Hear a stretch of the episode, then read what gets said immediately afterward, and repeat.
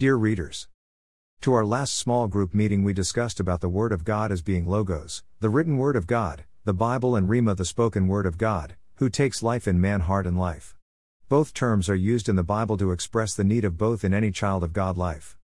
Even if the Bible mentioned both, there are in our days Christians who live just with Logos and have no idea what Rhema means in their personal life by experience. Some have the theory but no knowledge of Rhema in their life, exactly like the Pharisees in Jesus' time. These people who have just Logos in their lives are always thinking about themselves that are supreme and are throwing judgments and condemnation to anyone who don't live like them, and are justifying by living in righteousness, when in fact they accept just half of the revelation of God, since they decided to fabricate their own acts of righteousness manifested in religiosity. What Rhema means? The spoken Word of God who started to manifest very clear in Jesus Christ. John one, one fourteen speaks very clear about it. one In the beginning was the Word, and the Word was with God, and the Word was God. two He was in the beginning with God. three All things were made through Him, and without Him nothing was made that was made. four In Him was life, and the life was the light of men. five And the light shines in the darkness, and the darkness did not comprehend it. six There was a man sent from God, whose name was John. seven This man came for a witness, to bear witness of the light, that all through him might believe. eight He was not that light, but was sent to bear witness of that light. nine That be. was the true light which gives light to every man coming into the world. ten He was in the world, and the world was made through Him, and the world did not know Him.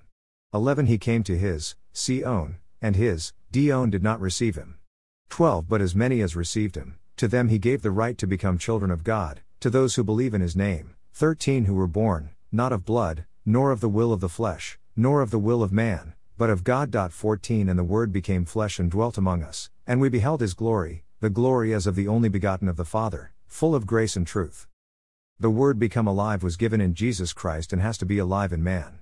As we can say, the Word is not just written but a person who lived among men and today lives in man heart, a person. God is alive in man, and it's a person, not a set of rules, and He is expecting the man to have a personal relationship with Him. You cannot have a personal relationship with a set of rules. It's up to you if you want to live just with Logos, but there was given Rhema to us, who means that Jesus Christ lives in us and not the old nature anymore. You can flag all the time Logos in front of people noose, but the same were doing the Pharisees. Or you can dress up in Jesus, everyday process, and let Him live in you and trough you, and you will know slash experience slash apply the Logos in your life as He teaches you.